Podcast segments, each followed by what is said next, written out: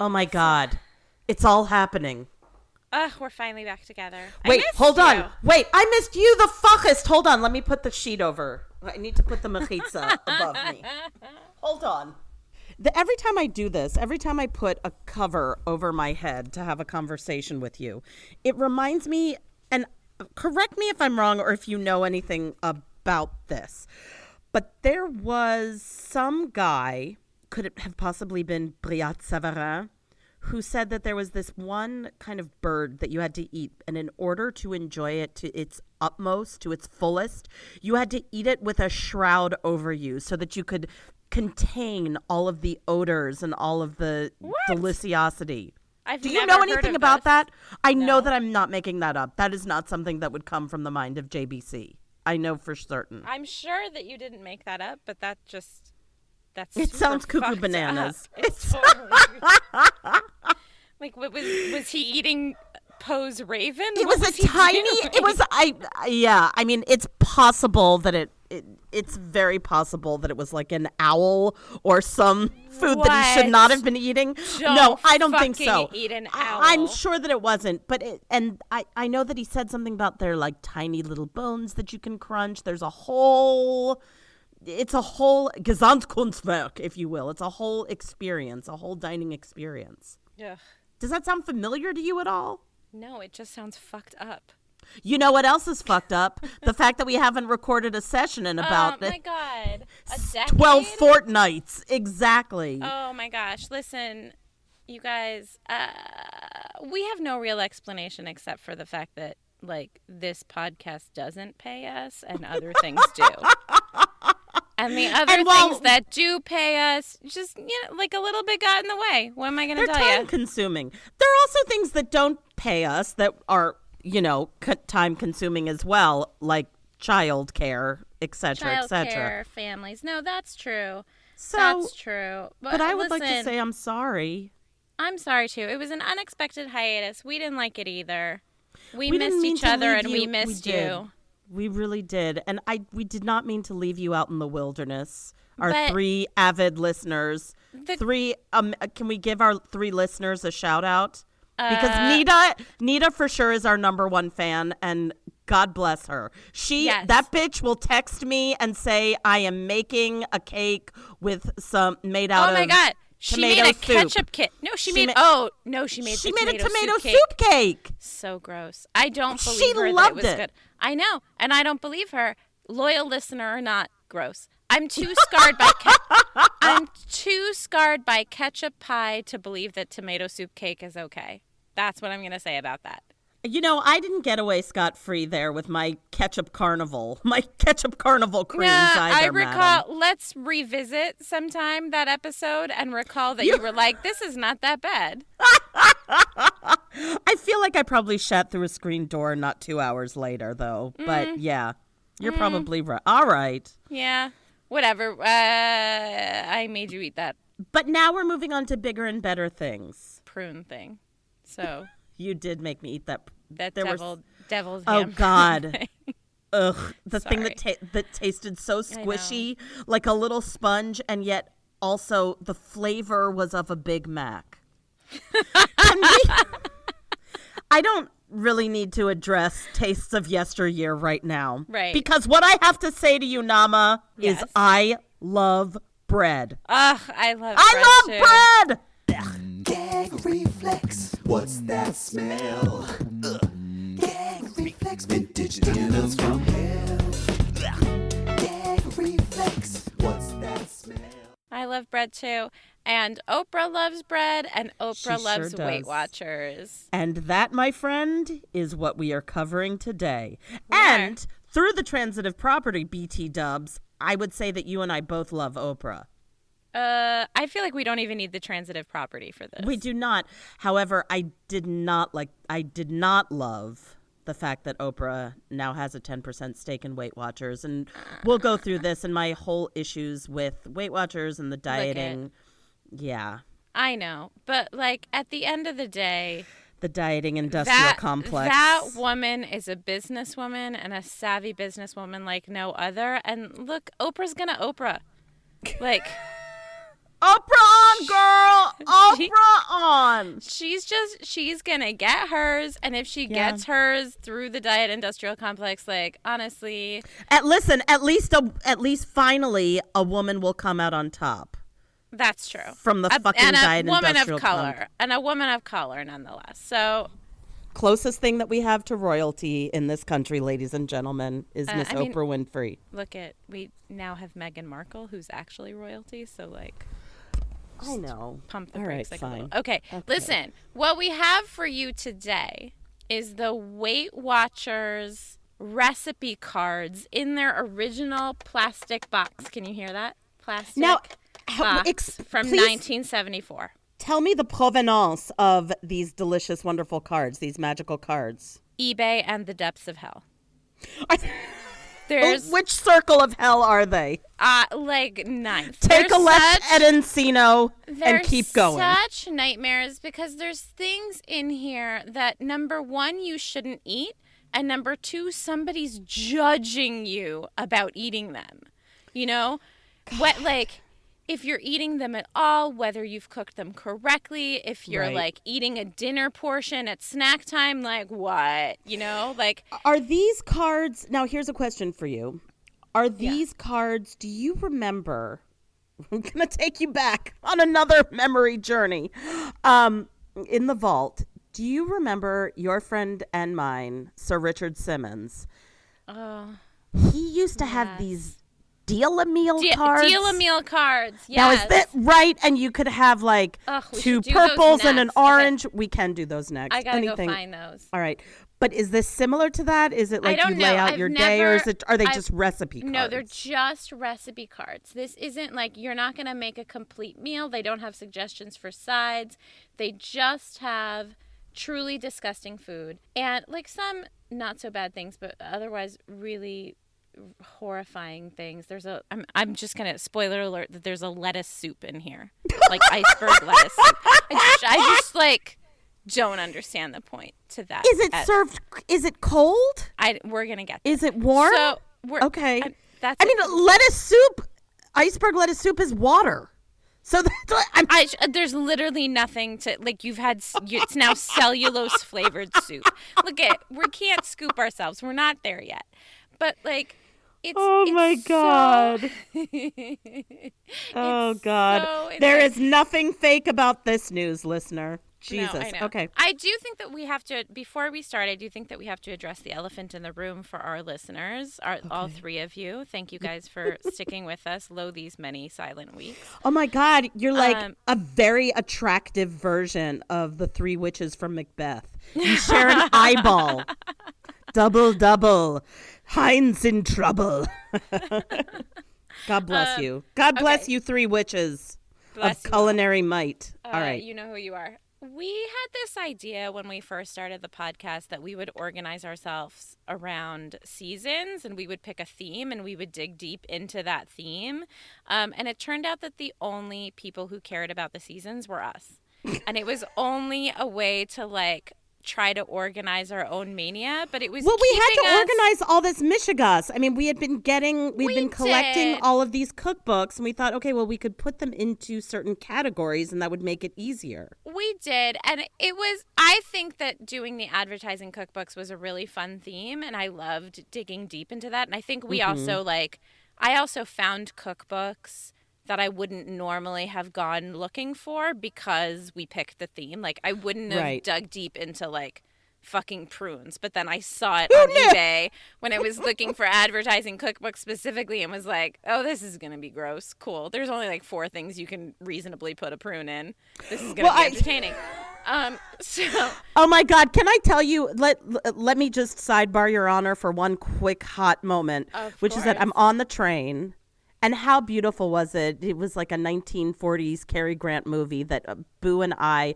magically happened to be on the same train car tonight home. oh that's and we're nice. scre- yes, but everybody is also an asshole. So Oh, he was sitting and no one would let me sit. And I'm screaming over a crowded car, "Boo, are we just going home straight after because I have to record tonight?" And he said, "That's good. I'm glad you're still doing the podcast because I saved all the prune juice." gross He was like, "I didn't want to throw it out just yet." Anyway, Oh, that's knows. it. Yeah, he Anyway. knows. I feel the prune juice, especially for this Weight Watchers episode, may return. Uh, it might. So listen, what I'm saying to you all, dear listener, maybe plural still. Who knows? Maybe it's just you, Nita. Um, we have given up on themes because now we're confident enough in our podcasting skill that we're just gonna like go for the cookbooks that strike the most joy in our hearts. And this Weight Watchers one is like it's not a cookbook, so it's a collection of recipe cards. So we should specify that. But it is from 1974. It's mm-hmm. I have been like it's been like on my nightstand on top of Ooh, all do you read the, one every night no, before you go to sleep? like- no, because I like dug into them the second I got them. I've just like, I was like waiting and waiting and waiting. Like, when are we gonna do the diet cookbook season? And it Yes. was like, it's too good to wait. Like, we just have to step into it. And it's also, you noted when we were texting, this is like the Venn diagram of your obsessions. of all my obsessions. And absolutely. I mean, there's so many things about this. Number one, I feel like my origin story with my hatred that of Your cottage cheese cottage origin cheese. story. My cottage cheese origin story begins and ends with Weight Watchers. Yeah. When I was I went on my first diet when I was 6 years old Ugh, because welcome to the fucking late 70s early 80s. I oh must have been on the I was a big kid. I was a chubby kid and this was before the, I this was before like a lot of kids were chubby. Like I feel like nowadays I see a lot more chubby kids, but back when I was little, I Right. felt like I was the only one. And that could have been a personal thing or I don't know. Um, so the doctor decided that it would be good to put me on a diet when I was six years old. And one of the things that I ate, my aunt was also on the Weight Watchers diet. We Weight Watchers was the big thing then, and as we'll see later, still kind of continues to be the one prominent, like the best-selling diet in the Yeah. coun- in the world. Actually, we ate something which my mother and aunt referred to as breakfast barf and it it was like a pancake slash omelet. It was made in a pan and you had it in triangles. And i feel like the largest i'm trying to think like the most prominent ingredient certainly was cottage cheese. And it was a slippery downhill slope from there. Ew. let the diet fucking dominoes fall where they may. It was awful. So I will say that just in the interest of full disclosure, that I had like a great Weight Watchers experience. That's amazing. That like okay, so listener, I'm five two, and when I got pregnant with my daughter, I got to 182 pounds. I'm going to say whatever she says when she's like, at my largest, when I was also holding an elephant and had four gallons of water on my head, that's literally my goal weight. So whatever you're to Okay, say. no, I get it, but please remember that I am five two. I know, you're a petite and lady. And I I'm know. swi- you're a like- wee lass. Well, and like half of that weight was just in my tits. Like I got up to a 30 this is a real number you guys. I got up to a 36 double J, Which, which is like I God. didn't I didn't realize was a size outside of strippers and surgery. You know what I mean? Like Greg and I got curious one night and measured my boobs and each one was bigger than my head. dear God. Yeah. Yeah. No, it was insane. And so, like, so it, and, and please remember, I was 182 pounds and my baby was seven pounds of that. Right. So, So- it was mostly boob. Right. Well, not only, but like, but I was like 130 pounds before Lena. So I gained Ah. 50 something pounds. Like that was, it was a lot. Okay. And it was, it was a lot more than a baby. it was a lot of it was a lot of runs to pennies, huh? Yeah, and like uh post baby uh it took me a while, but about a year after Lena was born, I joined Weight Watchers. And like 7 months later, I'd lost 30 pounds and I kept that off for like 4 years. Wow. Were you a lifetime member? They talk about I was that. a lifetime member. Okay. I was like, I drank the Kool Aid. I stopped going to meetings because they started like only selling me things at meetings, and it started Uh-huh. really pissing me off. Interesting. Uh, and then they wanted me to help, like, be the success story and help people right. buy things, and I was like, nope, I am out of here. And like, it, as soon as it got a little too culty for That's me, right, Nama. Well, that's what I, I was going to say. I mean, and this, then I gained all that weight back. Not all of it. Not, not all. all of it. No, And you did no, not. No, no, not all of it. But and it also like wasn't all not going to. It was the combo of not going to Weight Watchers and having an incredibly stressful job where I Right. just ate my feelings for two years. Right. That right. more than anything is uh why but but the actual experience for the most part on weight watchers was really pretty great I'm so glad. I had nothing but uh, I feel like I have negative memories of it. getting on the did. Scale in front of it. I was tiny. Right. And then also when I was a when I was older, I thought, well, maybe I'll try Weight Watchers. And the point system, whatever it was, it didn't work for me Mm-hmm. because not uh, contrary to what your friend uh, Jean Needich, who is the uh, the the woman who started Weight might be Watchers, Nidetch. is it? Is it E I or I E? It's it's just I, N I D E T C H. I think it's Nidetch. Jean I'm not Nidetch. sure. Yeah, I think. All so. right. Well, contrary to what your friend Jean Nidetch, who was the creator of Weight Watchers, might say, not every diet is for everyone. And, Right. uh, you know, I have been on a diet, I would say, more often than not in my lifetime. Right. I have found things that work for me. Certain things that work for me might not work for you, and vice versa, you know? So Right. it's not, uh, not one size fits all when it comes to dieting. No, humans aren't cookie cutters. The other thing that I will as Weight say. Watchers would like you to. Correct. thing. Believe. Ah.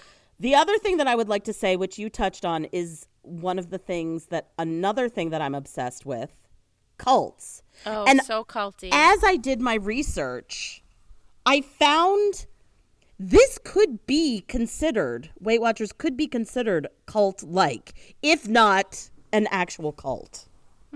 yeah, I'm going. It's pretty culty. It's pretty fucking culty, so we're going to talk about it. Okay. Are you ready? Before ready? we move down the cult line, the one thing that I do want to say, uh, in my defense for the success of my Weight Watchers experience, is Yes, that like please. so you know I came in. Is it the in meetings? Is it the meetings? Because No, that's what Jean no. would say too. Okay. No. All right. All right. Listen, you know me, and there's a point system, and the point system acts like a budget. Yes. And Right. I am a fucking bargain hunter and a bargain shopper. So like this whole thing just played into like every single one of my deepest needs, which is to like So, listener- fucking right. game the system every goddamn day. How many fudgesicles could I have if I also filled up on apples? You know, like it was I'm gonna have twelve bags of fucking cabbage, but also, and But that will be zero points. And then I will take my entire twenty-three point allotment with a I- piece of fucking Chicago style deep dish. My friend Brenda, who's also like a perpetual back and forth Weight Watchers person. Okay. Um, there was one day where she was supposed to come over for dinner. We used to like have dinner at least once a week, and she's a vegetarian, so it would like it would make me cook more vegetarian food, which I liked doing. It like stretched my repertoire a little. Um, so she would come over and we would like both be on Weight Watchers. And there was this one time where she was like, I can't come over. I'm like 100% out of points. I'm basically eating water for dinner. Oh I my God. I blew it at lunch and I was like, How many points do you have left? She's like, I think I have three. This is back when like you could have like only 18 points or Right, something for right, the day. right, She had three points left. There was like nothing. So I this is right after they switched to like mostly zero point fruits and vegetables. Right. And I was like, Nope, I got you. Come on over. I made like six different like Israeli salad things. Wow. And there was one point in the entire meal. What? Yeah. It was amazing. The Was shit I pulled two off- hours later. I mean, I'm sure, but she just ate a ton and went to sleep. Wow. You know, like That's amazing. I was like, I got you. Here's this eggplant thing. Here's this. Here's these. This Mm. I do love Israeli every single one of your. Eggplant the- things, by the way. I make a lot of eggplant things. Yeah. No, it, but like, you know, I left the I left the tahini out of everything. Like I was so right, careful. right, right. So there was like in one thing there was some oil. Wow. And this was the point. And that that hence the point. And I was so fucking proud of myself. Oh my god. I'm proud of you. You're sort you. you're a Weight Watchers sorceress. Well, only again, only because I want to game the system and Right. because I am like everything is about getting the better deal for me. Like I'm pissed. There was one time that I like before they made fruit free. I was at You're some such restaurant. a good Jew. I love you. I know. Before they made fruit zero points, I went to some restaurant and I was like, I, I had just started on Weight Watchers, and you know, Right. you're like, when there's no no conviction like that of the converted, right? Like, oh, absolutely. I I was a hundred percent in, and I'm like, I'm at this restaurant. I'm getting an egg white omelet. I'm telling them not Oh, to use God. a lot of oil. Yeah. I'm getting all of the things. They're like, "What do you want on the side?" I'm like, "I want fruit on the side." Oh, And then I get back and I start tallying it up. I like counted how many grapes and fucking pieces of filler melon I ate. oh my god. Well, you know melon. That's like I know. 12 million points. Well, right, because fruit wasn't zero points back then, and I tallied it up, and it was like seven points in fruit, and I'm like, "Fuck that! I I could have had the enjoy the potatoes. fruit. That's exactly I could have had exactly the potatoes for four, and I never had fruit again." That's exactly right. And that's when you close the door on your melon side. exactly. So you damn. know, God to me, it was just about like where was I getting the best deal, which is Right. like. For people like me, that is a really successful system. Absolutely. And I think for people who are type A and who people who are type A, people who really like to calculate things and be in control, Right. it's really it's great. It's positive. And I am, you know, Listen, I'm as much a type was A- ever gonna work for you when they started you on it when you were six. That's, That's only right. gonna That's right. I also no, Okay. realistically, I know that nothing would have worked, but it I also it's funny because I tried to gain the system too but in a different way and it didn't work. Where I was like, "Oh, well I have 12 points. I'm going to eat all my 12 points in bagel chips." And it just like and then you were starving. well, I was starving and also I never I never cheated. I never did anything that would have quote unquote sabotaged me. Little did I know the carbs weren't just it, I couldn't do carbs, you know? Right. And for me, what worked was paleo because and I wound up losing 40 pounds that way. Yeah, whole other cult. Totally different cult, but a successful one for me. So Sure. Listen, you gotta do what works for you. that's exactly right.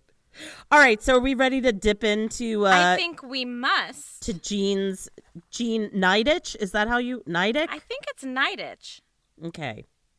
Well, Jean Evelyn Nidetch was born on October twelfth, 1923, to an American Jewish family in Brooklyn, New York, to David Slutsky, a cab Oh, driver. come on. And. May yes. Listen, So she was originally Jean Evelyn Slutsky. Slutsky. I realized that she this was behind like the eight 12 ball years old. already. That's all right. Get it out. The, she. Well, Oh, Slutsky, it turns out, was a little chubsky too, so that's why we got to talk about it. Yeah.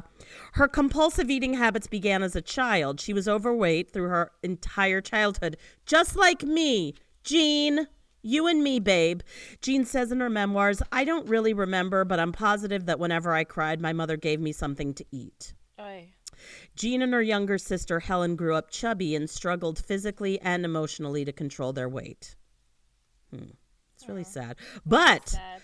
uh, similarly, Miss Slutsky was just like me. She was a talker and she was very popular in a circle of other overweight friends. But I was. So weird. How is that? Huh. I wonder if she's overcompensating. You don't say. Hmm. Don't say. Yeah, weird how that is. Anyway, after graduating high school, Jean received a partial scholarship to the Long Island University, but she was unable to attend due to a lack of the rest of her financial resources. So instead, she enrolled in a business course at City College in New York. Oh. when her father well except for her father died in 1942 and she had to drop out and Oh, she started working as at the IRS as a clerk Hey. which is where she met Mortimer N- Nidetch Nidetch. yeah Nidetch it's where she met Mr. Mortimer Nidetch in 1947 after a two-year courtship largely spent gormandizing, meaning they ate out a lot I think Uh-huh. She married Mortimer Nidetch. They had two children, David and Richard. Uh, the marriage ended in divorce in 1971. But Well, she had a pretty sad. she had a pretty nice life. They li- with together. They lived in Tulsa, Oklahoma, then in Warren, Pennsylvania, and then they settled in Little Neck, Queens in 1952. Uh, Mortimer became a bus driver, and Mrs. Nidetch, like you do, did not have a job outside the home, but instead raised funds for charitable charitable groups, including the. Now this is their word, not mine. Okay. The North Hills League for Retarded Children. no. Yes, in fact, she was the president of the North Hills League for two years, oh goodness. but still felt clearly unfulfilled. Well, She ate compulsively and she tried different diets. She tried pills, hypnosis, and fad diets. But as we all know, ladies and some gentlemen, she had many cycles of weight loss and weight gain and on and on and on. All right, I got to take this blanket off. I'm so sorry. It's hot as fuck. And I'm not eating any delicious little birds, so I'm just to do this. All right, so I'm sorry for the echoing. One that's all day right. our listener will forgive you. Nita, I'm so sorry. Nita. Sorry. Nita, do you love me? Do you forgive me for sounding echoey? All right. One day in 1961, weighing in at 214 pounds and a 44 inch waist, with an addiction to Mallomars. Do you know what Mallomars are? I do, and I love them. It's like a vanilla wafer with marshmallow, on top and then all And of it covered, in, in chocolate, chocolate. right? Yes. That sounds fucking amazing. She used to hide, anyway, she had an addiction to Mallomars and she would hide them in the hamper and gorge on them nightly. She ran into a neighbor at the supermarket. And, ladies and gentlemen, if you have ever been an overweight individual or anything Yes. that didn't look like Twiggy, you know that someone the fuck said this to you. Uh huh. You know what's Here coming? It comes. Here it comes. Oh, Jean, you look so. I'm going to do it in the most Brooklyn accent that I can. I'm so sorry. Okay, let's go. Oh, Jean, you look so good, the neighbor said. When are you due? That was it. Heard that one. Mrs. Nidetch, who had tried many, many times to subdue her her compulsive eating, dieting, losing weight, then gaining it all back, had to do something. She went on a diet overseen by the New York City Board of Health Obesity Clinic. It was very strict. It included eating a lot of liver. Ugh. but it worked. Within her within 1 year, she reached her 142 pound weight goal and never gained more than 8 pounds in the ensuing decades before she died in 2015. Can you imagine? That's recent. Yeah, she died very recently. Wow. But in addition to the diet, she did something no other diet at the time promised. She created a support group. She invited six friends, all overweight women, to her home for what turned into a group confessional. They called it an exorcism of caloric demons. Oh my god. And that, madam, was the beginning of Weight Watchers. They all went on a diet and they all pledged mutual help. They were all going to help each other out of it, and it worked. They soon brought more overweight friends to the meetings, and within two months, 40 women were attending, describing their quote unquote Frankensteins or demons that they were dealing with. What's up, baby? What? Did you call me? I didn't call you, Bear. I screamed and I ran. No, I just screamed. What did I? I don't even know what I screamed. I love you. Bye. Um, Okay. within two months, 40 women were attending and describing what they called their Frankensteins or their food demons that they were dealing with. By October 1962, hundreds of people wanted to join the group. With Felice and Albert Lippert, an overweight couple she helped, she and her husband formed a corporation, and Weight Watchers was born in a loft over a movie theater in Little Neck, Queens in May 1963. Oh my god. All right. The first, here it goes. origin. Here we go. yeah, but instead instead of Kool Aid or Flavor Aid, they uh they had Crystal Light because you can't deal with the calories there. The first official public meeting was not advertised, but to Jean's astonishment, 400 people were waiting outside the loft when she arrived at 9:30 a.m. Since she only rented 50 chairs, Jean and a friend whom she recruited from the line as her assistant spent that day meeting groups of 50 people who were waiting. So in, they met in groups of 50. The program featured weekly meetings with dieters paying, paying a $3 fee, weighing in, and providing mutual support. Hmm. The original Weight Watchers diet was the nutritionally balanced regimen recommended in city obesity clinics lean meat, fish, skim milk, fruits, and vegetables. It banned alcohol, sweets, and fatty foods. Oh, well, Okay. this was not going to work for me ever. No, but this this is really fascinating. So she had, you know, she wrote down some of the tenets. Okay, mm-hmm. learn to delay gratification. The next time you begin to bite into a candy bar, order a fattening dessert from a menu, walk into the bakery for a Danish pastry, stop and ask yourself, would I rather have this or a slim young figure? Oh my god. That's the nothing. Nothing. Nothing tastes, tastes as as good as thin feels. A minute on the oh, lips, a lifetime, on the hips. On the hips. Oh, Yes, ma'am. You lady. Yes, ma'am. All right, what else? Control your environment. Now, this is actually smart, but it, it turns into something far more nefarious and sinister. Control your environment. Don't surround yourself with temptation by buying cookies and candies, right? That sounds good Sure. and totally reasonable and truthful. But then it continues. Even a four year old can understand, if told, that mommy needs help because she wants to become his beautiful mommy. Ew. Ew. Ew. Mm-hmm. And finally, to be successful on the program will require your desperation, your sincerity, your cooperation, and your patience. My God. Yeah. Now, here's some of the rules that I so found in not for. only Oh, are yes. you starving yourself, but you're doing it not for your own health or well-being, But to be beautiful mommy. to be beautiful mommy for your husband who probably started sleeping with his secretary years ago. Let's face it. Oh, absolutely. Who also most definitely weighs 277 pounds and has no problem. For sure. Eh, has no problem eh, not foregoing the alcohol and having that third martini at lunch. Extra olives, extra oil, ma'am. All right. Some of the rules were eat only the foods listed in your menu plan in the quantities specified and at the meals specified. Weigh your portions until you can judge them accurately. Mm-hmm. Eggs. And that was another fucking thing that we did on Weight Watchers. I had that tiny little food scale, and I had to make sure that it was four ounces of tasteless chicken, skinless breast. Girl, The worst. Mm. honestly,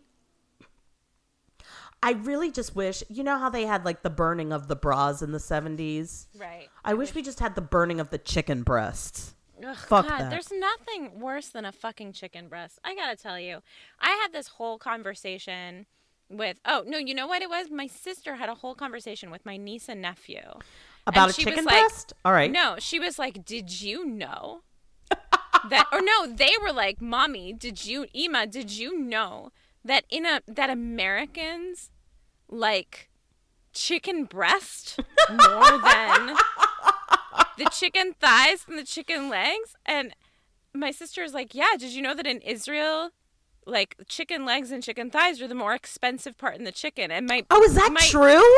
yeah, my niece. Oh my because God. Correct. That's the delicious fucking part of the chicken. my niece and nephew were like blown away. They're like, "There's this whole country where people like eat properly."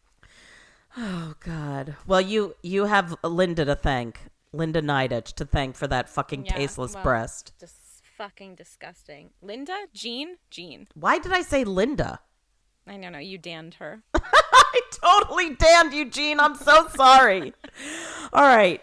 So here's here were some of the rules. Eat only the foods listed in your menu plan.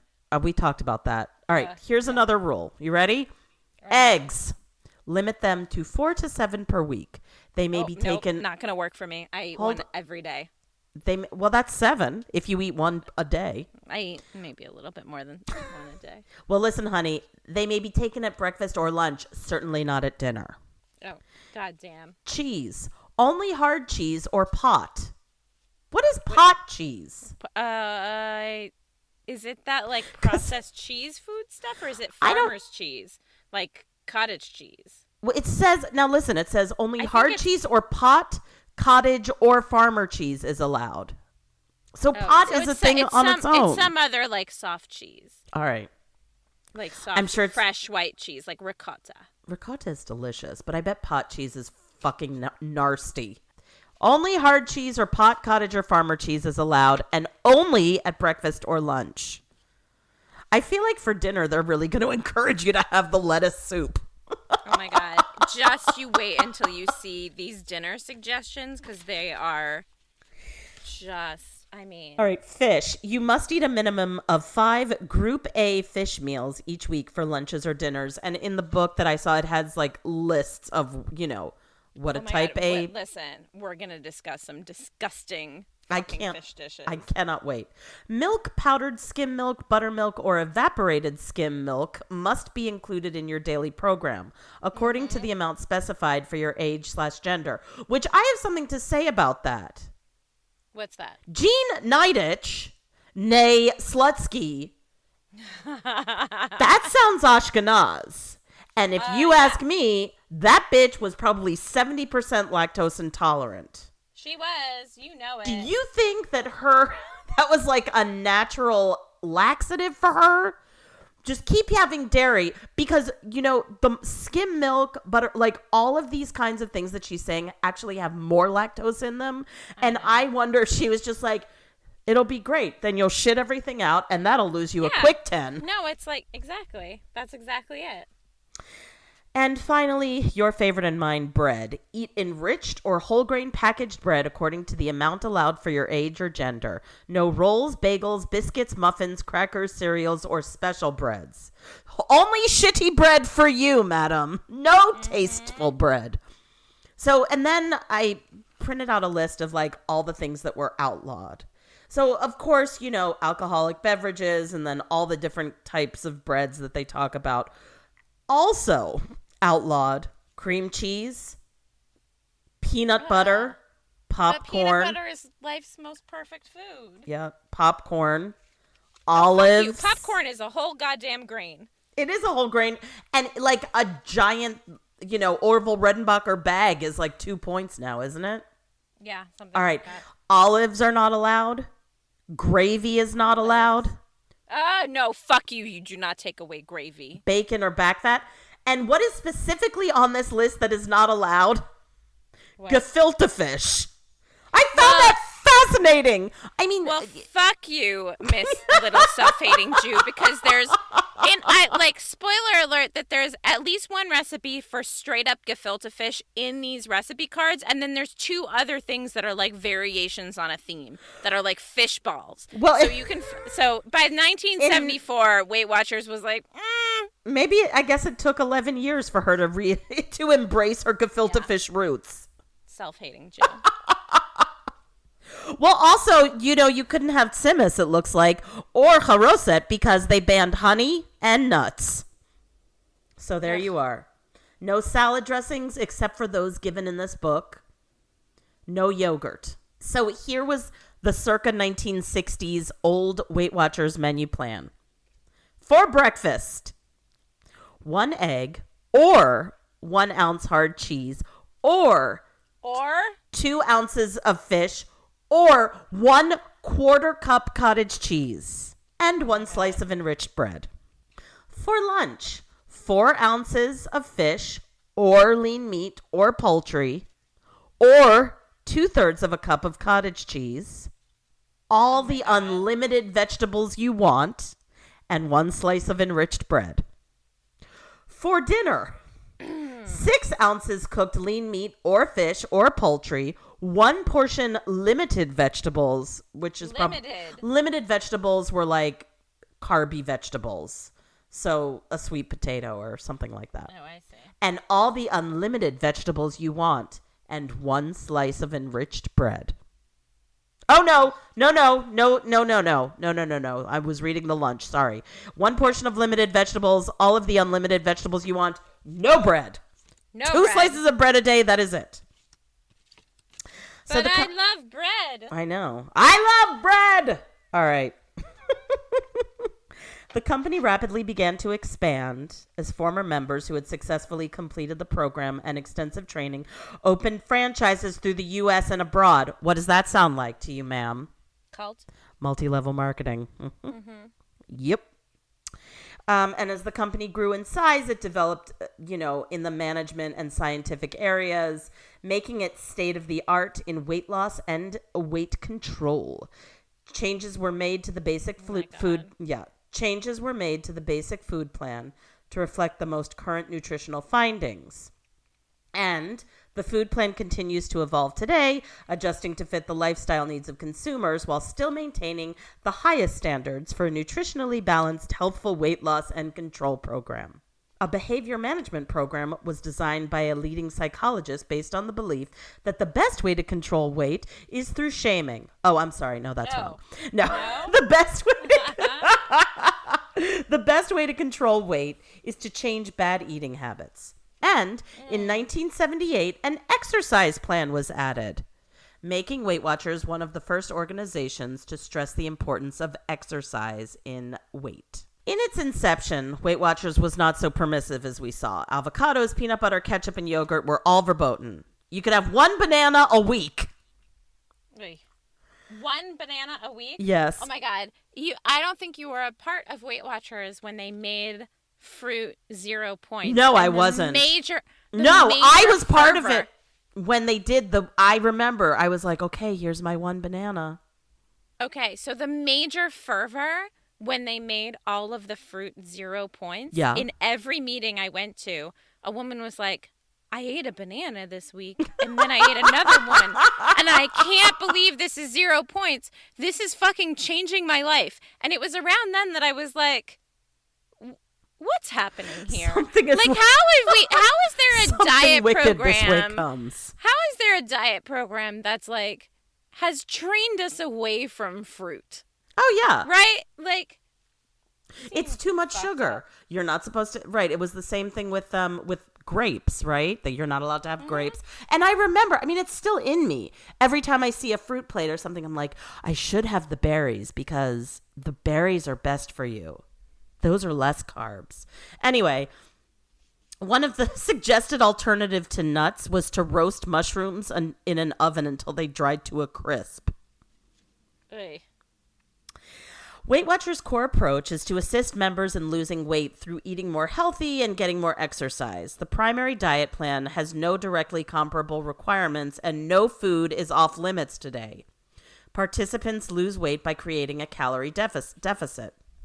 Later, in 1997, Weight Watchers established its famous points plan, as you mm-hmm. discuss, where every food is assigned a point value based on the food's calories, saturated fat, sugar, and protein. When you join Weight Watchers, you're assigned a certain amount of points a day based on your body mass index, which is some fucked up calculation of your weight and height. And as you lose the weight, you also lose your point allotment. Non carb. Now, this is how it was before. Non carby vegetables often have zero points, while things like pizza have a tremendous amount of points. No food today is off limits, however, and the dieter has the power to eat what they want as long as they stay within their point provisional. Right. Okay. Yeah. Once a member reaches their goal weight, they start a maintenance period. For the following six weeks, the member gradually adjusts their food intake until the member no longer loses or gains weight. If at the end of the six weigh ins during the maintenance period, the member weighs in within two pounds of their goal weight, they become mm-hmm. A lifetime member. That was me no longer. But it's all right. You can join my club anytime, honey, because you eat fucking well. Thank you. But the crucial ingredient in the diet was psychological. Journals to keep track of what one ate, diets with realistic goals and lifelong maintenance programs, supportive magazines and books, television forums, camps, and meetings like those for alcoholics with confessions and motivational speakers. This, madam, is where we take a turn. Weight Watchers went public in 1968, turning its founders into millionaires, and in 1978, the company was sold to your friend and mine, the H.J. Heinz Company, for $71.2 million. Didn't know Heinz owned it. Yeah, they they sold it again in 1984. But anyway, Ms. Nidetch, who had been president in its early years, was in charge of public relations until 1984, and maybe they sold it in the 90s until 1984, traveling widely and making public appearances for Weight Watchers International, one of the world's most successful weight loss businesses. Now, mm-hmm. this is again, listen in, friends. Watch this space. She lived the part of someone whose life had changed greatly. She always came to the meetings in high heels, a flawless manicure, and her hair shellacked. After class, she would. This is awesome. After class, she would take some of the group leaders out to eat, and the boys at the deli knew to rinse the coleslaw free of mayonnaise for her so she could eat it with her turkey with one slice of bread. You've got to be kidding me. Weight Watchers didn't just turn her into a millionaire. It enabled her to become the woman she must have always wanted to be. She bleached her hair platinum platinum blonde, divorced her husband, Mortimer, oh, moved to Los Angeles. This Poor bitch, Morty. she started dating Fred Astaire. What? She dated Fred Astaire for a while. She took the role of an astronaut's wife in a TV pilot in the early 70s that was never picked up, but she became the kind of person who went on a cruise and came home married to an Italian bass player in the ship's band. I love it. Well, you know, she made enough money to support both of them. This part upsets me. Well, yeah, they were only married for a few months, but the oh, fact that she was that person It's just shocking. she was- Exactly. don't say. This part upsets me. She seemed to charm everyone in her path, and one of her best friends was Maya Angelou. What? Really? It was as if we were That's twin upsetting. sisters separated at birth, Mrs. Angel- Ms. Angelou once wrote. Maya, I'm if shocked. somebody shows you who they are, believe, Believe them. them. Believe that shellacked hair and that fucking cruise bass player Marion Hussey. All right. Well, in 1973, 16,000 Weight Watchers jammed Madison Square Garden for the group's 10th anniversary. It was like a revival. Bob Hope, Pearl Bailey, and Roberta Peters were there, but the star in a drift of white chiffon was Mrs. Nidetch with her own evangelical message. Overeating is an emotional problem with an emotional solution. Crowds surge for her autograph to touch her or even make eye contact. That sounds like a cult. If it walks and talks like a cult, It's a cult. pass the Kool Aid, ma'am. Yeah. In October of 2015, Oprah Winfrey purchased a 10% stake in Weight Watchers for an estimated $43 million. She serves as the current spokesperson for Weight Watchers. During her time as a Weight Watchers uh, spokesperson, Oprah Winfrey has revealed that she is an adamant lover of various breads You don't say. and chips. There's a whole commercial on chips as well, as I recall. Prior spokespersons associated with the product include Lynn Redgrave, Jenny McCarthy, Duchess of York, Sarah Ferguson. I remember that. I remember that one. Singer actress Jessica Simpson and Grammy Academy Award winner and singer and actress Jay Hud. I was in Weight Watchers when she joined Weight Watchers. I fucking love Jennifer Hudson. Listen. I did too. I'll follow her to the ends of the earth, but I'm just not on board. It's choice, not chance, that determines your destiny, Mrs. Nidetch was often credited as saying. A kind of summary of Aristotelian ethics. Every modern era has had weight loss gurus. Brillat Savarin, Sylvester Graham, inventor of the graham cracker, Frank Kellogg, Dr. Robert Atkins, and Nathan Pritikin, just for an example. They all play the role of both philosopher and survivor. Today, mm-hmm. Oprah Winfrey owns a controlling stake in Weight Watchers and assures us in her commercials that we can s- eat bread and still lose weight. No, I tried that, Oprah. Oh God, I can't do it. I can't do it. I look at I look at an English muffin and gain seventy five pounds. I know, me too. All right, let's dip into these cards. Okay, so How are you feeling after that? By the way, I like look, I know it's a cult. I still am grateful to them for the 30. You know, I feel like one of those people that got out of a cult but didn't like didn't go through any real deprogramming, just like sort of outgrew the cult. right? You got the good Right. stuff. Mm-hmm. But like Just like, you know, if you were to leave Scientology, for instance, maybe you'll come out of it with a lovely suit and a couple of good tapes, inspirational Right. tapes. But ultimately, Right. yeah, you got you in, you know- got out, no one was hurt. and you know like a lot of blackmail material but like this is this is i lost like let's be real i lost 30 pounds without ever exercising i'm intensely grateful for that i was also 10 years younger so that is not working for me now Uh huh. that i've crossed the 40 The 40. threshold and my hormones as you may have seen on my facebook live when i live facebook live my gynecology appointment Which I love, are by all the over way. yeah that was fun um, okay so the one thing i will say about these recipe cards is they're not it's not broken up the way that you might expect it's not like breakfast lunch dinner da da da da Right, it's right, all right, like right. it's all just like themed food. So there's there's 12 different themes. Not all of them are horrifying. Um, but they all have like a little something. So uh, this might be a long episode, you guys, cuz there's just like there's a lot of But you know a lot what? of personal stuff. And we haven't been here you haven't for a while. seen you haven't experienced our joy in so long listener Yeah. so you know you So, and like- you're welcome to dip in and dip out Yeah, we're good with it. So listen, we're just going to dive right in. The first section of recipe cards is called budget best bets. So Ooh, you know- this is right yeah. up your alley sis I know, I know, and it they don't mean like the Weight Watchers budget because this is pre, it looks like this is pre po- point system. This is 1974. right And so I the points happened in the in 1978, right? no i think it was 97 that was Oh, when they 97, started okay. yeah Yeah, so these all say that they're one lunching serving, one dinner serving, whatever it is. So, um okay, but the reason that I love this section is like it's really the combo of um like horrifying a can of this, a can of that recipes from the 1960s and 70s where that meets diets and cults.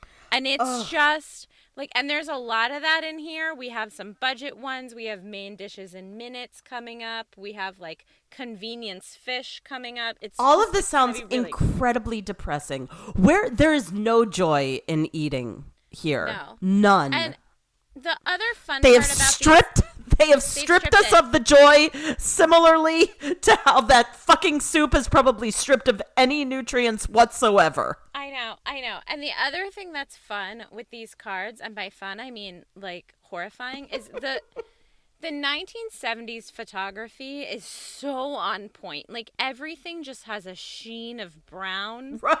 they pick a lot of like orange and green backdrops. Everything looks inexplicably shiny. I don't. There's a little, you know, unintended racism here and there. Wow, There's it's a really- lot of cars. Yeah, it's everything that we could have ever wanted yeah. And then the other thing that I really like about it is about the set in general is that right in the front they give you like a little fold out piece of paper that's an index to the whole to the whole recipe card experience so that you can see like what is where. And you can look Ah. things up. Um and, and then every card is numbered. So like there's budget best bets number four so you can look it up that how is it org i mean in terms of like caloric intake and can you just it does it say you may have one of these cards a day or how? It doesn't say so so there's this whole there's a letter to you oh. at the beginning from random house enterprises. Oh god. I can't The wait to hear this The entire family and guests can now enjoy deliciously satisfying and hearty meals together. Dear friend, now you can prove that, quote, variety is the spice of life, end quote. Oh God. This assortment of mouth-watering delights that is available on your Weight Watchers recipe cards should cause everyone in your family to praise you, the chef. Oh, and you God. will deserve their praise for enabling the entire family to enjoy deliciously satisfying and hearty meals together. And like the implication of this is, by the way, a two-page letter. And then there's descriptions of every single chapter. So So wait a second. Is the, the idea that you're gonna? The idea is that you're going to serve your entire family this diet food. Correct, correct. So the implication here is that you don't want to inconvenience the rest of your family with your diet. So here are things that like all of you. Like these are like nobody needs to know diet foods. Oh God. And this is somehow- the this is the hide the vegetables in the brownies style. Exactly. Yeah. So, um, what this letter says about this first chapter, budget best bets, and for some reason they give like a star rating for each section. But Like, as in how tasty it is. Yeah, but then they gave every single section four stars. So Well, of course they did. like I don't understand that. Whatever. Um, so this one, this chapter is You should try this meal. It's quite mediocre. Who the fuck is gonna do that? Well, exactly. So this one is about cutting corners and counting pennies, entertaining guests the impressive but economical way, while not easy, is possible. Listen, I feel like this is the this is your Venn diagram right here. It's I know, both. I know. Budgets. It's and, all budgets, points, everything. and convenience foods. It's so good. Um, okay, as an added bonus for the harried cook, one dish takes the place of two, since many of these recipes combine meat or fish with vegetables. So, Oh, ladies, you only have to eat the one time. Ready? Oh, thank God! Because can I tell God. you how taxing eating is? Oh, it's so hard. It's just like, again, Your Honor, if I may sidebar, those fucking protein drinks. I know, so gross. Like Now, Soylent. the Soylent. Who's like, well, I just never have time to eat, so I'm gonna drink this incredibly calorie laden sludge. and also, you really needed to have come up with a better name. I think that was a joke, right? It had to have been a joke. I don't know that it is. Whatever the case, what kind of like uh, if you're I gonna have so many that got past calories, fucking seamless a burger or something to your office I know. because Okay, that is listen. disgusting. All right, We got we got to get to I know, I'm just angry. Sorry. Like There's a like lot 16 happening here. recipes in every single oh. Jesus! Like, All right, no, like it's really hard to choose. And so this listen, you guys, this might just be a two-parter. Like I don't know I don't know what to tell you. They're all horrifying. 'Cause it's 1970s and diet and like the photos are just so terrible. Okay, so number the first one that I wanted to talk about is something called broiled apple burgers, oh God, which just is it at- neither an apple nor a burger? Is there meat in there? Is there meat and apple? It's a it's a burger patty flavored with soy sauce and onion powder, salt and pepper, which doesn't listen. That's it doesn't fine. sound that bad. No. no, it doesn't sound that bad. But what you do is you shape it into what looks like a slice of meatloaf instead of like right, and then you top it. a bread you slice. Top it, yeah, then you top it with a bunch of chopped apples What? and broil it with the apples on top. Which like Huh. I just listen, it's not that gross, I guess. I mean, I've- it looks it looks so horrible. Like I'm I have to send you a picture of it because it looks Yeah, please do. It sounds disgusting. I mean, it doesn't sound Like, I disgusting, just- but I mean, I've heard of pork chops with apples. Yeah, but pork and apple, I don't know, pork and apple goes well together. This even if it goes well, it just looks so gross. So the other thing is there's, there's just like a lot of hot dogs oh, in this chapter. No, no. So this next one is called choucroute garni. Sh- oh, here. Ew! oh my god! I'm so sorry, listener. Just hold on. I wasn't expecting it to be apple tidbits. Yeah, it's I was expecting. and I love that it's garnished with radish. I know it's just chunky apple hamburger, and I just I don't understand why the apples are there. Well, probably to give it sweetness because you can't use any condiments. Oh, I mean, there's soy sauce in it. Whatever. Okay, so okay. Oh, but it's got to be dry. That is a 90 10 mix. You know it's dry Oh, as it's a shoe. Ugh. All right. Okay, so that's broiled apple burgers. So this next one is called choucroute garni. Oh, choucroute. Choucroute, Choucroute. Yes. choucroute garni. Yes. Whatever. I can't say It's cabbage. This- yeah, this isn't fucking French, is what I'm gonna tell you. so you take one cup of beef bouillon. Okay. I assume like, you know, hydrated in a cup of water, essentially. um, and then a quarter cup of dehydrated onion flakes, and you let that like stand and like rehydrate. food. Okay. Yeah, and they re- you rehydrate the onion flakes for five minutes. Why don't you just put regular? Why don't you just put Girl- a fresh onion in it? Listen, don't start there. Okay. Like with, your questions can't start already because there's so much in this. And then you add four cups of sauerkraut that you've rinsed and drained, oh God. which, as we've discussed, is just like so. Now it's just mushy. Cabbage. now it's just wet cabbage. now it's just white cabbage for no reason, and two tart medium apples cored and cut into wedges. So you've got beef broth with rinsed sauerkraut, Uh huh. onion flakes, Uh huh. and Reconstituted. Re- yes. This sounds German again. Mix, and yet it has a French name. Mix thoroughly. Well, to fancify it, you know, Magnus, my Sure. son, said anything that you add French to fancifies something. To which my true. husband said, au contraire, French dressing. Your husband is correct and a very wise man. So now you've got beef bouillon with onion flakes rehydrated, wet cabbage, and apples.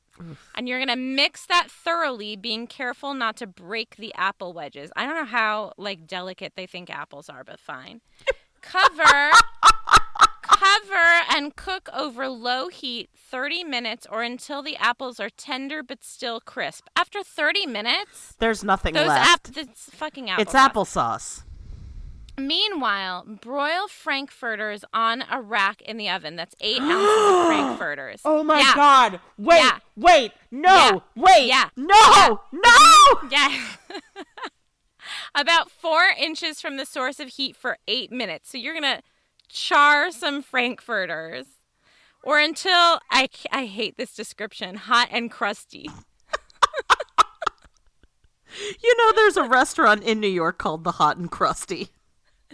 It's like a bread and soup restaurant, I think. I'm a child. Okay, then you're gonna, then you're gonna cut them. Shit. Let's start over. Then you have to cut those oh my God! into.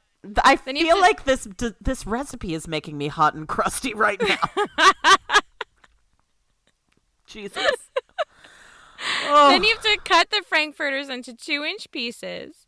Then you sprinkle How twelve many is- ounces. I feel like Listen, a hot dog is not kinda- a diet food, though. Oh my god, I'm never gonna get through this. I got a lot to say.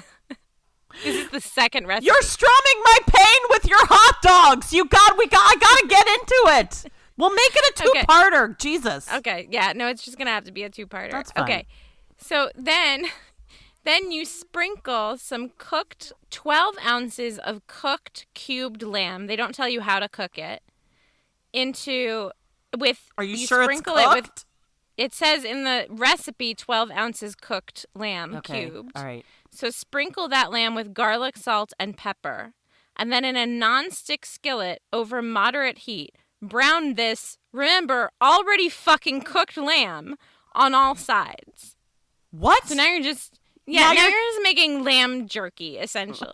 oh my God. Add frankfurters and lamb to the sauerkraut mixture. Heat, oh. mix well, and divide evenly into four dinner servings. Okay, then please note there's a note. Uh-huh. Frankfurters are pre cooked. Do not allow two ounces for shrinkage.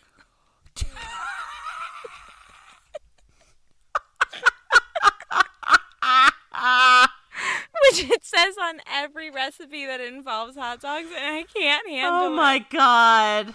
So this next- is supposed to feed four people, two of which assumedly are children who are going to be like, mmm, Mm, Frankfurters and lamb and Frankfurter's lamb and cabbage. My favorite. Thanks, Mom. I'm sure glad you're going to be a beautiful mommy. Okay, so now this is a recipe that is straight out of the Nathan's Compton? famous. Oh. no, Nathan's famous cookbook, All right.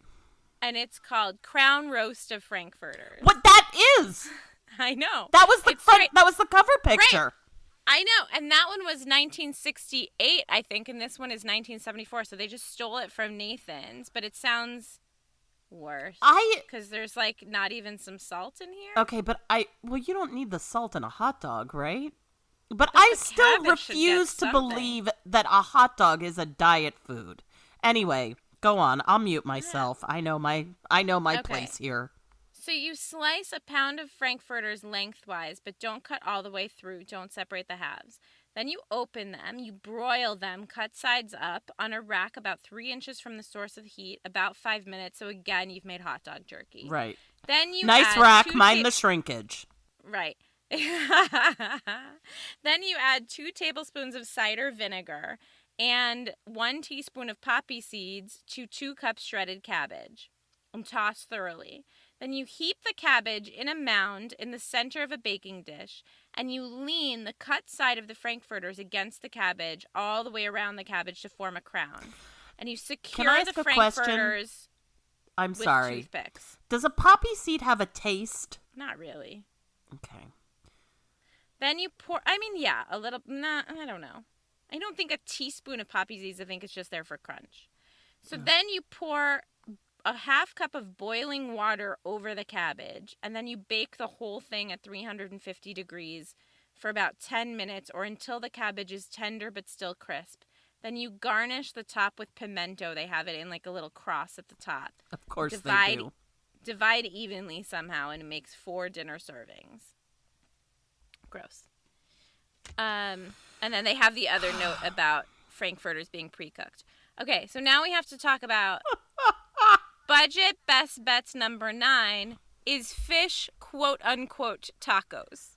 Wait, what? Yeah, fish and then tacos in scare quotes. Is this is this the first time that America has experienced a fish taco, which is why they need it in. Okay, you know what? I'm just gonna shut up and let Uh, you read it. I don't know. It's but it's upsetting. Okay, so you take a half cup of shredded cabbage. Please tell me that the fish is canned tuna fish, though. No. Oh, all right. But- well, You take a half cup of shredded cabbage and you mix it with a quarter teaspoon of celery salt. And then you spoon, um, this makes two luncheon servings. So you spoon half of this cabbage mixture onto two, uh, like one half onto one slice of toast, whole wheat bread toasted. So you're divide you know, into half- eight pieces. yeah, so you're putting half on one slice of toast and half on another slice, Okay. slice of toast. So right. you're only going to get to eat one slice of toast. okay. Then you're combining eight ounces of cooked cod or sole that has been flaked Ugh. with a little bit of chili powder, a little bit of salt, a little bit of onion powder. We should send this recipe in to Dwayne Johnson. You know how he Uh-huh. does. He loves cod. him a he cod. does love cod. And then you're putting half of that mixture, so four ounces of like mildly spiced cooked cod or sole, over the cabbage toast. oh, this is the taco. Then- Then, you fold it. This is the taco. No, you don't. Then in a blender, no. you're combining. No, it's it's like a sauce. It's not okay. so horrible. All right. In a blender, you're combining pimentos, a quarter cup of chicken bouillon, a little bit of wine vinegar, two garlic cloves, a quarter teaspoon of paprika, and a quarter teaspoon of pepper. This is your salsa, essentially. Ah! And you're just blending that until the mixture is smooth. Then you divide that and pour it over the fish. Garnish with pimento. Mix two luncheon servings, one quote unquote taco each. It's just cabbage fish toast, is what it is. Am I wrong in thinking that 78% of these rep- recipes are going to include cabbage or some derivative thereof? Probably. Do you want to hear about Frankfurter Spectacular? Do I not want to hear about Okay. Frankfurt? I Bring like- it on. I need I need to send you a picture of this because what they've done to these hot dogs and the pineapple is, Is just sheer spectacularity. so what so uh, the picture for this Send it on. like unidentifiable like white and orange like white vegetables or fruits with carrots with frank with hot dogs like sliced hot dogs all mixed up together on a plate and in the middle of the plate there's like the top of a pineapple wrapped up in what is essentially a hot dog vase like a twisty vase made out of a curled like the hot dog was curled around the pineapple stem oh my god, please send me a photo. it. I need just a photo. to you. Okay. Okay. So Frankfurter Spectacular is eight ounces of Frankfurters sliced lengthwise, not cut all the way through. Then they're broiled for six minutes, which is a lot for half of a Frankfurter. Then you combine a tart medium apple, a quarter medium pineapple diced, four ounces of canned onions, which I did not know was a thing, half of a cup of sliced The canned fuck carrots. is a canned onion? Yeah, I know. Half of a cup of sliced, half of a cup of sliced canned carrots, and a quarter cup of chicken bouillon. Then one tablespoon of tomato juice, one tablespoon of lemon juice, half tablespoon of cider vinegar, half teaspoon curry powder, an eighth of a teaspoon ginger because it's gonna have a little kick to it. Ooh, so an eighth of a teaspoon nutmeg, an eighth of a teaspoon God. cayenne pepper, and an eighth of a teaspoon coriander seeds. You put all of that in a saucepan and cook over low heat, stirring frequently for 10 minutes. Then you add frankfurters to what is essentially just like spicy chicken broth, I guess. Um, and you cook for an additional three minutes and divide evenly makes two dinner service. And then it says, for dramatic service, cut pineapple so that core remains in one piece. Stick frankfurters into pineapple core with hors d'oeuvre picks. Place core with frankfurters in the center of the serving dish. Oh, when you pick them out, that's very cute. Yeah, top with pineapple leaves and add cooked mixture around base. Oh my god, I want to just- vomit in my mouth. That is. Yeah. What are are those parsnips? What are those vegetables? I think that it's pineapple and I think apple. you're right. It's pineapple. I'm sorry. And you're apple. right. There's apple pieces in there. Peeled and cored. Jesus. Gross. Were they getting a Um, kickback from the apple industry or something? Why are so many I don't- apples? I don't find Why so many be fucking hot dogs? Well- like this was essentially touche. like hot dog flambe without the flambe. oh, absolutely. The diet version of hot dog flambe. I don't know. Okay. Maybe so they could use the term shrinkage so often. Listen, what do you want to listen to next? Do you want Frankfurter pie, which is essentially the same thing as that sauerkrauty Frankfurter, but mounted up on toasted white bread that is trying to pass as a pie crust, plus Ugh. dill pickle, Oh. mustard, and green pepper? Oh, or I mean, we just well, we I'm just okay. I'm good with the. I feel like I'm good with the hot dogs. Yeah, we've covered the hot dogs. Okay, so there's that. There's something called macarelli. Oh, th- that. That's what I want. Yeah. So it's a half cup of chicken bouillon, come to a boil in a nonstick skillet, and then you add a cup of sliced celery and eight ounces of scallions cut into one and a half inch pieces. Um, and you sprinkle with broth mix it, with instant beef broth and seasoning mix. Okay, so it's just it. on the top. It's like a. yeah. So you so it's like you- there's- MSG, basically. there's chicken bouillon that's boiling, but then separately you've got the celery and scallions spink- sprinkled with like the flavor pack from ramen. And then and then you you put that into the chicken bouillon and you stir you cook stirring frequently until the vegetables are tender but still crisp, which is a thing for Weight Watchers. Oh my god! It's Then i you It's like the meeting of two I know. Oh my god! It's the meeting of two bullions. It is. It is the meeting of two bullions. It's you know, It's the nexus of two bullions. It's when when ramen falls in love. Okay, so it's when 24 when a- ounces. when a chicken the- ramen loves a beef ramen very much. Oh, you know, they're star-crossed lovers. They make macarelli, a baby macarelli. Okay, so then to that mix, you add 24 ounces, which seems like a lot of drained canned mackerel. Ew. And I'm I'm just gonna go ahead and seven- say, please do not ever give me this I'm recipe not- because I'm not going mackerel to. is the grossest of fish. oh, I quite like it, but I don't want it in this No, form. no, ma'am. Okay, then a seven ounce jar. You also add a seven ounce jar of pimentos that's been drained, and a third of a cup of drained canned sliced mushrooms, and two tablespoons soy sauce. So you mix that all up together and cook for four minutes longer. So this is like vegetable mackerel mush. Oh God. Divide evenly. They don't say onto like plates or bowls or what makes four dinner servings. And if yeah, you get then there's- hungry while you're making it, you can just take some of those mushrooms and Yeah. bake them until they're crispy Right. as a substitute for nuts. for nuts. Gross. Uh, so then there's He-Man canned mackerel right after this, which is Yum. mackerel, steak sauce, capers, and imitation butter flavoring. What? Cooked, it yeah, cooked in a third of a cup of hot water and a packet of instant beef broth for five minutes. It's gross. It's just gross.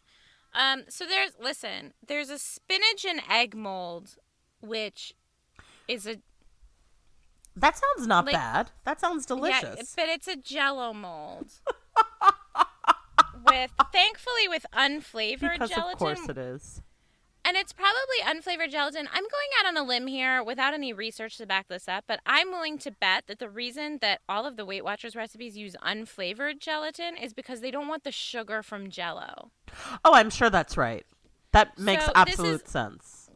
which makes it a little bit better, I guess, but not much. So it's an envelope of unflavored gelatin, three quarters of a cup plus three tablespoons of cold water, salt, dry mustard, a little bit of hot sauce, just a quarter teaspoon of hot sauce. You don't want to get too crazy no, here. come on. Then one and a third cups cottage cheese. Oh! Yeah. One cup chopped fresh spinach, four medium eggs, hard cooked and diced, lemon juice to taste. Um, so basically, you're making a jello mold all out of all of that, Ew. and then unmolding and garnishing with radish slices and parsley sprigs. And this, This makes is where- four luncheon servings, and I'm sure is expressly uh, designed to trigger your bulimia, Um, Without a doubt. without a doubt. Okay, so and then this there's is the beginning called of my fucking cottage cheese trail of tears. Go on. Yeah. So there's something called split pea patties, which might not be so horrible, but they look just they look like yellowish green c- crusty hockey pucks coated in ketchup. So God. this is six But no ketchup, of right? Ketchup's not allowed. Or is it? no, it's barbecue sauce. It's Oh. their barbecue sauce that they Oh. give you a recipe for. Perfect. Um, and their barbecue sauce is tomato juice based, so it's like a real loose sauce. Ew. Yeah. Um, so it's six ounces cooked dried split peas that you put in a blender with skim milk, salt, er, like a bunch of herbs. There's sage, marjoram, and thyme in here, and a little bit of black pepper, just an eighth of a teaspoon of black pepper. So all of that goes in the blender for three minutes or until the mixture is smooth. Okay. Then you chill it and you shape that into eight equal patties, which again might not be that bad, but it looks so horrifying. And the idea of split peas mixed with milk sounds really gross to me.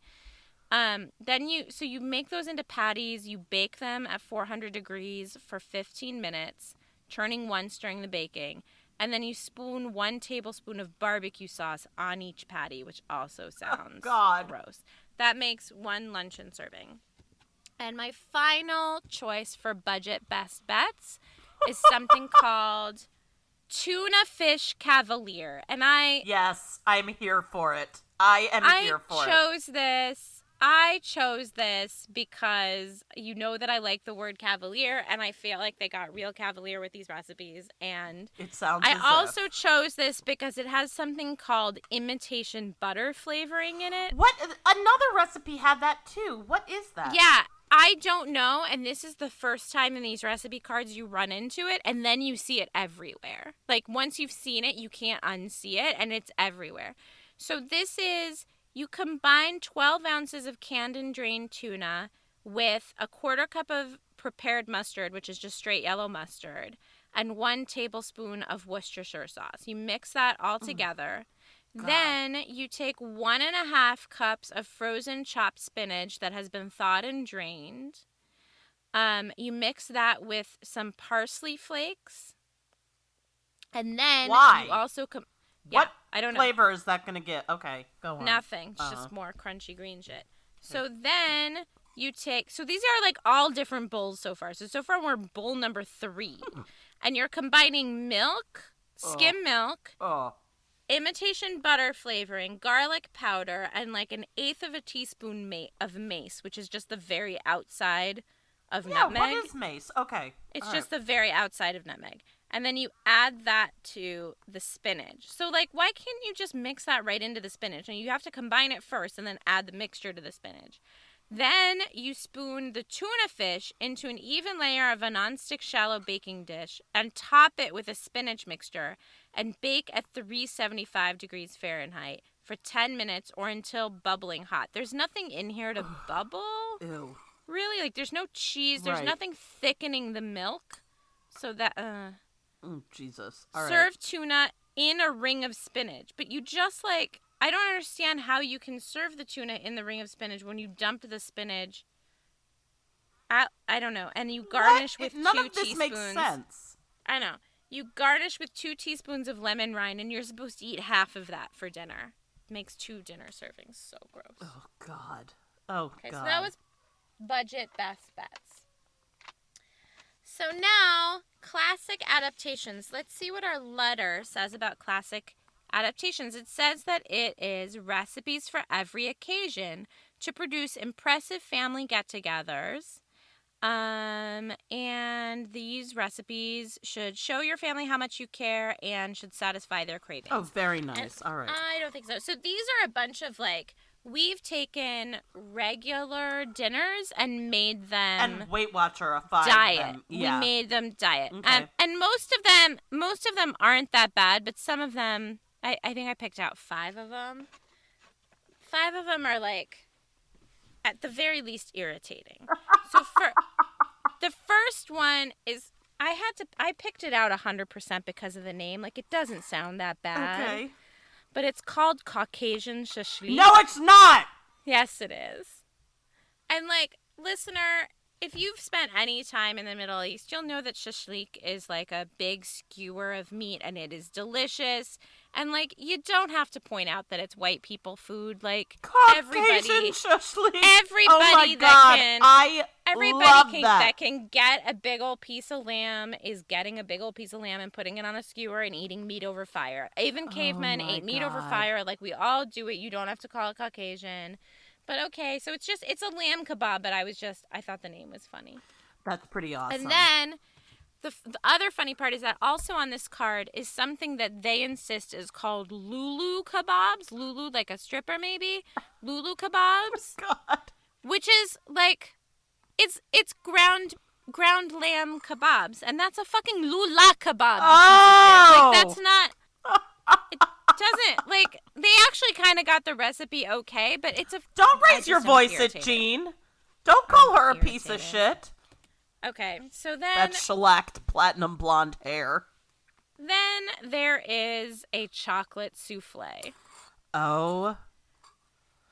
Can I Here's make that? how- I want to make that. I don't know what it is, I but I want. I'm I don't know that you're gonna I don't know that you're gonna find these ingredients Okay, bring it. Okay, so or one particular ingredient. So this is first you preheat the oven to 400 degrees Fahrenheit. Okay.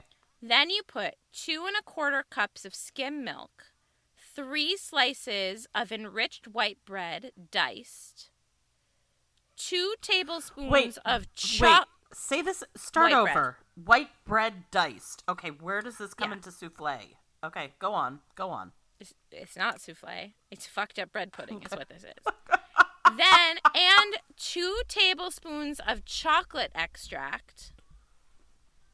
And What is artificial. that? I don't know. I didn't know chocolate extract was a fucking thing. And then art it's fake it's chocolate flavoring essentially. It's Okay. like what flavors Tootsie Rolls, Right. you know? Like Oh, how you God. can taste that it's fake Ew. chocolate instead of real chocolate. Ew, it just tastes like and that. Just that tastes I gross. I hate a tootsie roll. I hate Tootsie. Oh, I am too, angry much. about a Tootsie Roll, and it doesn't taste like Same. chocolate to me. It just tastes No. like a plastic duty, is what it is. It tastes like chocolate flavored silly putty. It's disgusting. Okay, so then and then artificial sweetener to equal three tablespoons of sugar.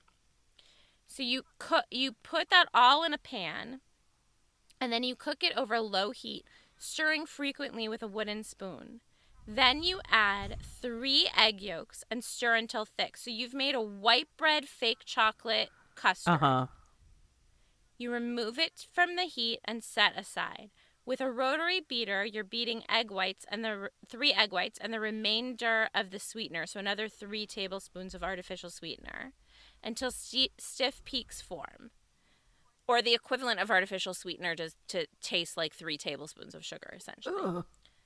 Um, which is really sugary. So that sounds fold, awful. so you're whipping until sweet stiff peaks form, and then you're folding the whites into the white bread custard thing, Okay. So it sounds and then you're souffle pouring like. that. But why is the bread there? Then you're pouring that into small a small souffle dish or casserole and baking for 400 eh, at 400 degrees for 25 minutes. Divide evenly and serve hot with pineapple sauce Ew. if desired. What? makes three luncheon servings. Weight Watchers members supplement as required. I don't know what that means. So the pineapple sauce is six canned pineapple slices with six tablespoons juice, no sugar added, mm-hmm. and artificial sweeteners to equal six ta- to equal two tablespoons sugar in a blender. Process until pureed. Oh my god. So gross. Oh my god. It, I have to say, it looks beautiful, but then you know that it's it's gonna taste like a fucking bready tootsie roll, and I'm out. Wait, is there anything brown in it? It just Yeah, the chocolate extract. but the choc is the chocolate extract brown or does it just is it like Yeah. vanilla extract? I guess Vanilla extract is brown. I guess it is. But when you Okay. make something with vanilla extract, it still looks white. I mean, look, it this turns brown. I guess. Like, think of it as like chocolate syrup. Okay, so then there's this card where like it just it looks like such disgusting. It looks exactly like what you think diet food is, called fish fillets Pensacola. Which Fish fillets. P- Why? There's nothing sexy about Pensacola, Florida. I know. No, the only thing is that it's cooked with diced orange. So like that's the it's like it's fish, it's fillet of sole salted with a tiny bit of cayenne pepper and onion powder on it. And then it's rolled around like they're they're just rolled and they're not rolled around anything, they're just rolled. Oh dear. And then sprinkled with diced orange and a little bit of lemon and lime. And then you bake that. And it just looks stupid. Like it looks stupid. But the other recipe on this card is something called pate, pate glaze. Excuse me? Yeah. And it's unflavored gelatin mixed into a half cup of bouillon in a small saucepan. Stir it over low heat until gel- gelatin dissolves. Remove from the heat, stir in a quarter cup of buttermilk, half of a teaspoon of mustard, like prepared mustard, some onion salt, a little bit of regular salt, and a pinch of pepper.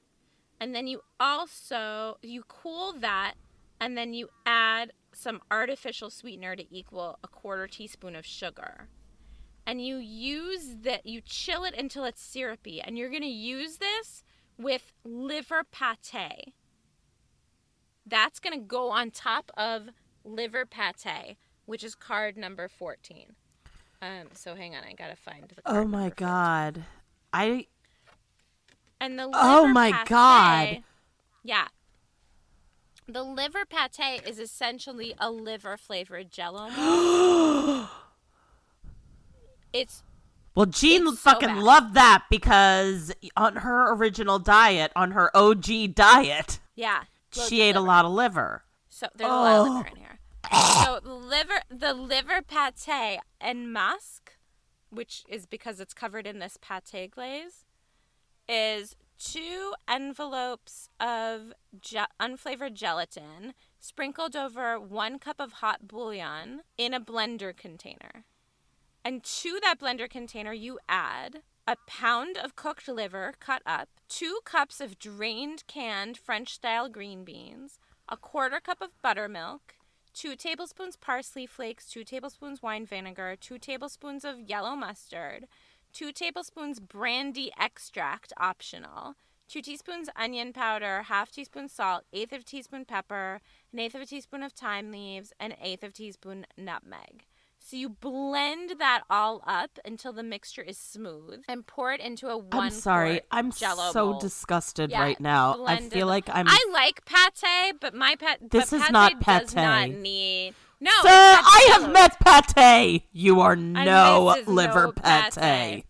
So you chill it until it's firm. You unmold it and place on a flat patter and coat with that glaze we just talked about.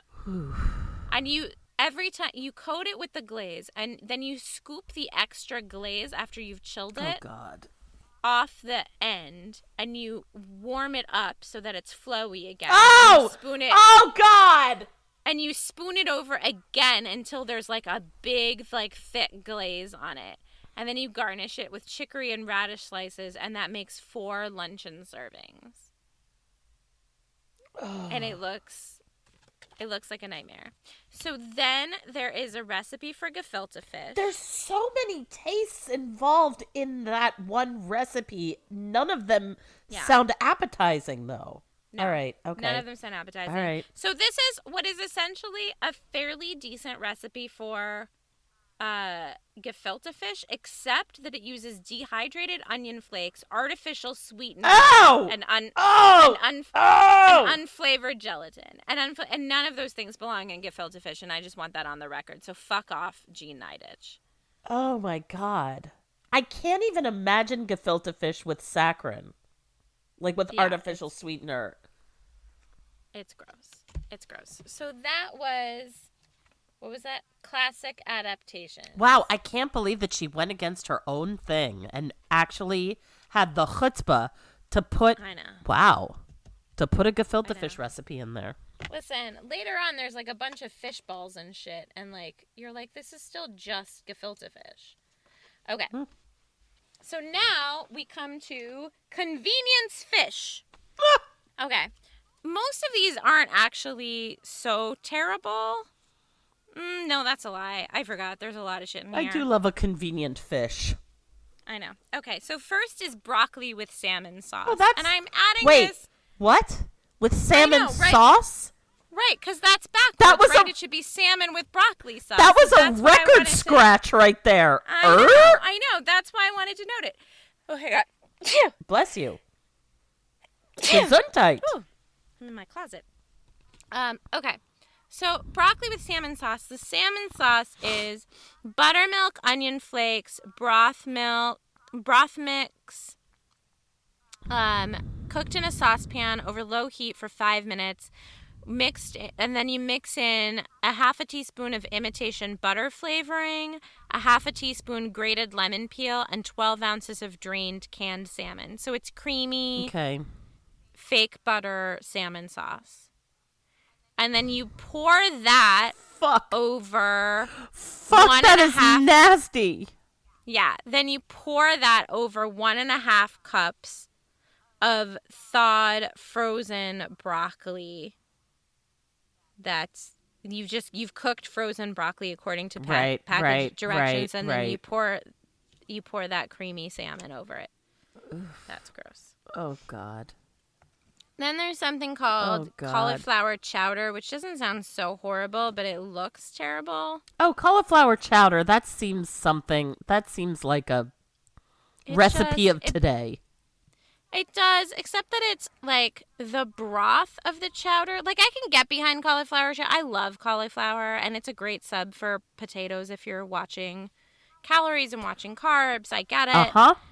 So, but this is you cook the cauli- you cook cauliflower water and instant chicken broth mix over medium heat until the cauliflower is tender but still crisp. Then you drain it, reserving the liquid. You mash the cauliflower coarsely with a fork and return it to the saucepan.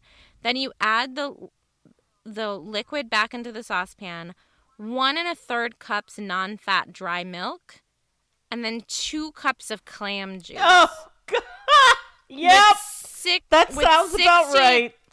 With 16 ounces drained canned minced clams. Just the idea of canned clams grosses me out. Plus some salt and pepper. And then you and then you just cook it until heated through. So like it's just, that just sounds I'm sad that this isn't called Wham Bam Thank You Clam. You know, I'm with you. I wish that it would, were. That would have been better. um, and then there, you put like a little dash of turmeric over the top. Oh! To make it like a little Wow, yellow. that's exotic. Okay, are you ready for fluffy mackerel I pudding? mean, ew. First of all, none of those, none of those words belong together. I'm gonna take a picture of it. It looks so gross. Fluffy Hold on. mackerel pudding sounds. That is a nightmare. It's awful. Hold on. That is a horror show. Oh, yeah, it's a nightmare. That's okay, a horror so- show. Okay, so it's two stalks of celery and one medium green pepper put through a food grinder or chopped finely in a blender. Wait, are those eggs on top of it? Mm-hmm, hard boiled eggs. Just wait. Just wait. It's so bad. It's so much worse than you think. And then so you so now you've got celery and green pepper puree, essentially. Right? And you combine that with eight ounces of drained canned mackerel that you've flaked, dehydrated onion flakes that you are not rehydrating. They are really going to town with the dehydrated onion flakes. Yeah. Yeah, two teaspoons of prepared mustard, salt, a little bit of cayenne pepper. There's actually a full half teaspoon of cayenne pepper in Oh. here, so it's, that's something. An eighth of a teaspoon of mace, and a dash of ground cardamom. I didn't know people even had cardamom back then. And then you're blending in, you're mixing that well, and then you're blending in um, two raw medium eggs. Do you cook it? You're d- yes. Then you're dividing them evenly into four eight ounce heat proof cups and baking at 350 degrees for 35 to 40 minutes. what child is ever going to eat this? No one. Garnish each with half of a sliced egg. Makes four luncheon servings. Ugh. Can you imagine the bad breath? I don't want to play. just- I do not want to play cards. There is no game of bridge with a table big enough to accommodate No. me and my other three mackerel souffle eating friends. That shit is nasty. So then there's something called mock herring salad. Why? Why mock herring? That's exactly Just fucking my make regular herring. At this point, This- you've gone all in with the mackerel. Why? Well, why also, just dip like- a toe in the fucking? Oh, And also, this is a thing called this is a chapter called convenience fish, and I feel like when you see the list of ingredients on here, like fucking pickled herring, which is essentially what this is trying to pretend to be. It's just it's not that fucking expensive. Herring is not an expensive Well, I wonder if herring- There's a reason it's no, there's a reason it's the peasants no, no, no. Fish, but look do you at- think it's caloric? Maybe it's like there's because it's oily. Oh, maybe. be that maybe reason. that's it. Maybe that's it. But it just feels ridiculous to make a mock like whatever. So it's tuna, six ounces drained canned tuna fish, six ounces of cooked cod. The day before you serving, you take the tuna, the cod, you mix it with a medium apple that's been cored and diced, four ounces of cooked beets that have been diced, Mhm. one cup of cooked celeriac diced, um, half of a medium dill pickle diced, one tablespoon dehydrated onion flakes again, some salt and pepper. You mix that into a bowl and you leave that aside um, oh no, then you then you add vinegar. Let me see. 1 tablespoon of vinegar, 2 teaspoons of mayonnaise, and 1 teaspoon of dry mustard. And inexplicably half of a teaspoon of almond extract. Which just sounds horrible. Then you mix that all together and refrigerate it overnight and the next day when the flavors have had time to like, you know, combine the horrifying flavors, Oh you God. divide it evenly onto lettuce leaves and it makes two dinner servings. All right. There's a mousse of salmon, which we've seen before because it's a salmon jello mold. A mousse of wanted- salmon. Yes, it's just a salmon and pimento jello mold with some diced celery in it. It's made out of canned salmon and mayonnaise and jello and skim Oh my milk. god. and some Worcestershire sauce, some vinegar. But I wanted to point it out because that you know Jello molds for everyone, even those people on diets. And also they gave it. Thank God. They gave You know- they gave the picture like the fins and the eyeball the, Ew. the tail are like little pimento slices, Oh, and they gave God. they gave him like a little like lemon rind eyelash thing. That's really pretty adorable. Okay. So then there's something called Oriental tuna salad, Oh, which like okay, number one, the racism. this is gonna be Cool. delightful. Yeah, and here's the thing: it is mostly, well, I mean, it's mostly a can of drained canned bean sprouts, which is just not a thing that should exist. So it's those canned bean sprouts mixed with four ounces of canned tuna flaked and a stalk of celery sliced and blanched, so it's soggy celery plus a quarter medium red pepper, only a quarter of the red pepper, diced, a tablespoon of dehydrated, not rehydrated onion flakes. That's all mixed up, and then the dressing is lemon juice, soy sauce, and a little bit of curry powder, like a quarter of a teaspoon of curry powder. You pour that over the tuna and the soggy canned bean sprouts, mm. and th- that feeds one person. One sad, sad racist person. Okay. And then finally, there's something called snappy mackerel casserole. Yes, there is. Wow. Which is, I assume, as bad as the word zippy for you. snappy. Like, I don't want my food No, described as I also don't- unless they're unless they're legit snap peas. You know what I mean? That's the only. It tastes a little snappy. Just try it. Do you think it's still good? I made it last Wednesday. yeah. So one of the recipe. So this is a recipe that calls for another recipe. It calls. Ooh, it's a recipe within a recipe. Yeah, it calls for tomato sauce number two, which is on card 24 of sauces, preserves, and dressings. Look, I'm not going to look it up. It's some gross tomato juice based. Right. Um, so it calls for a cup of tomato sauce two, two ounces of drained canned mackerel, an ounce of cheddar cheese diced. One ounce? Listen, cheddar cheese and mackerel and tomato sauce. Well, you know, listen. We, I think we've all talked about my my dairy and uh, especially cheese and fish issues. I know. But one ounce hardly counts. I mean, an ounce of cheese is nothing. No, this is for one person. Oh, okay. So an ounce of cheese is like a serving of cheese. Mm, It's the bachelor's meal. I see. Yeah. So an ounce of cheddar cheese diced and one slice of enriched white bread toasted and cut into quarters. So you take the tomato sauce, the mackerel, and the cheese, and you mix them together in an individual baking dish, and you bake it for five minutes or until the cheese melts, and then you serve it with toast quarters. so gross. So you know what this is? It's that Ricky Tikki Tavi stuff, but That's exactly what I was thinking. It's the Rum Tum Tigger. That's exactly what I was what? thinking.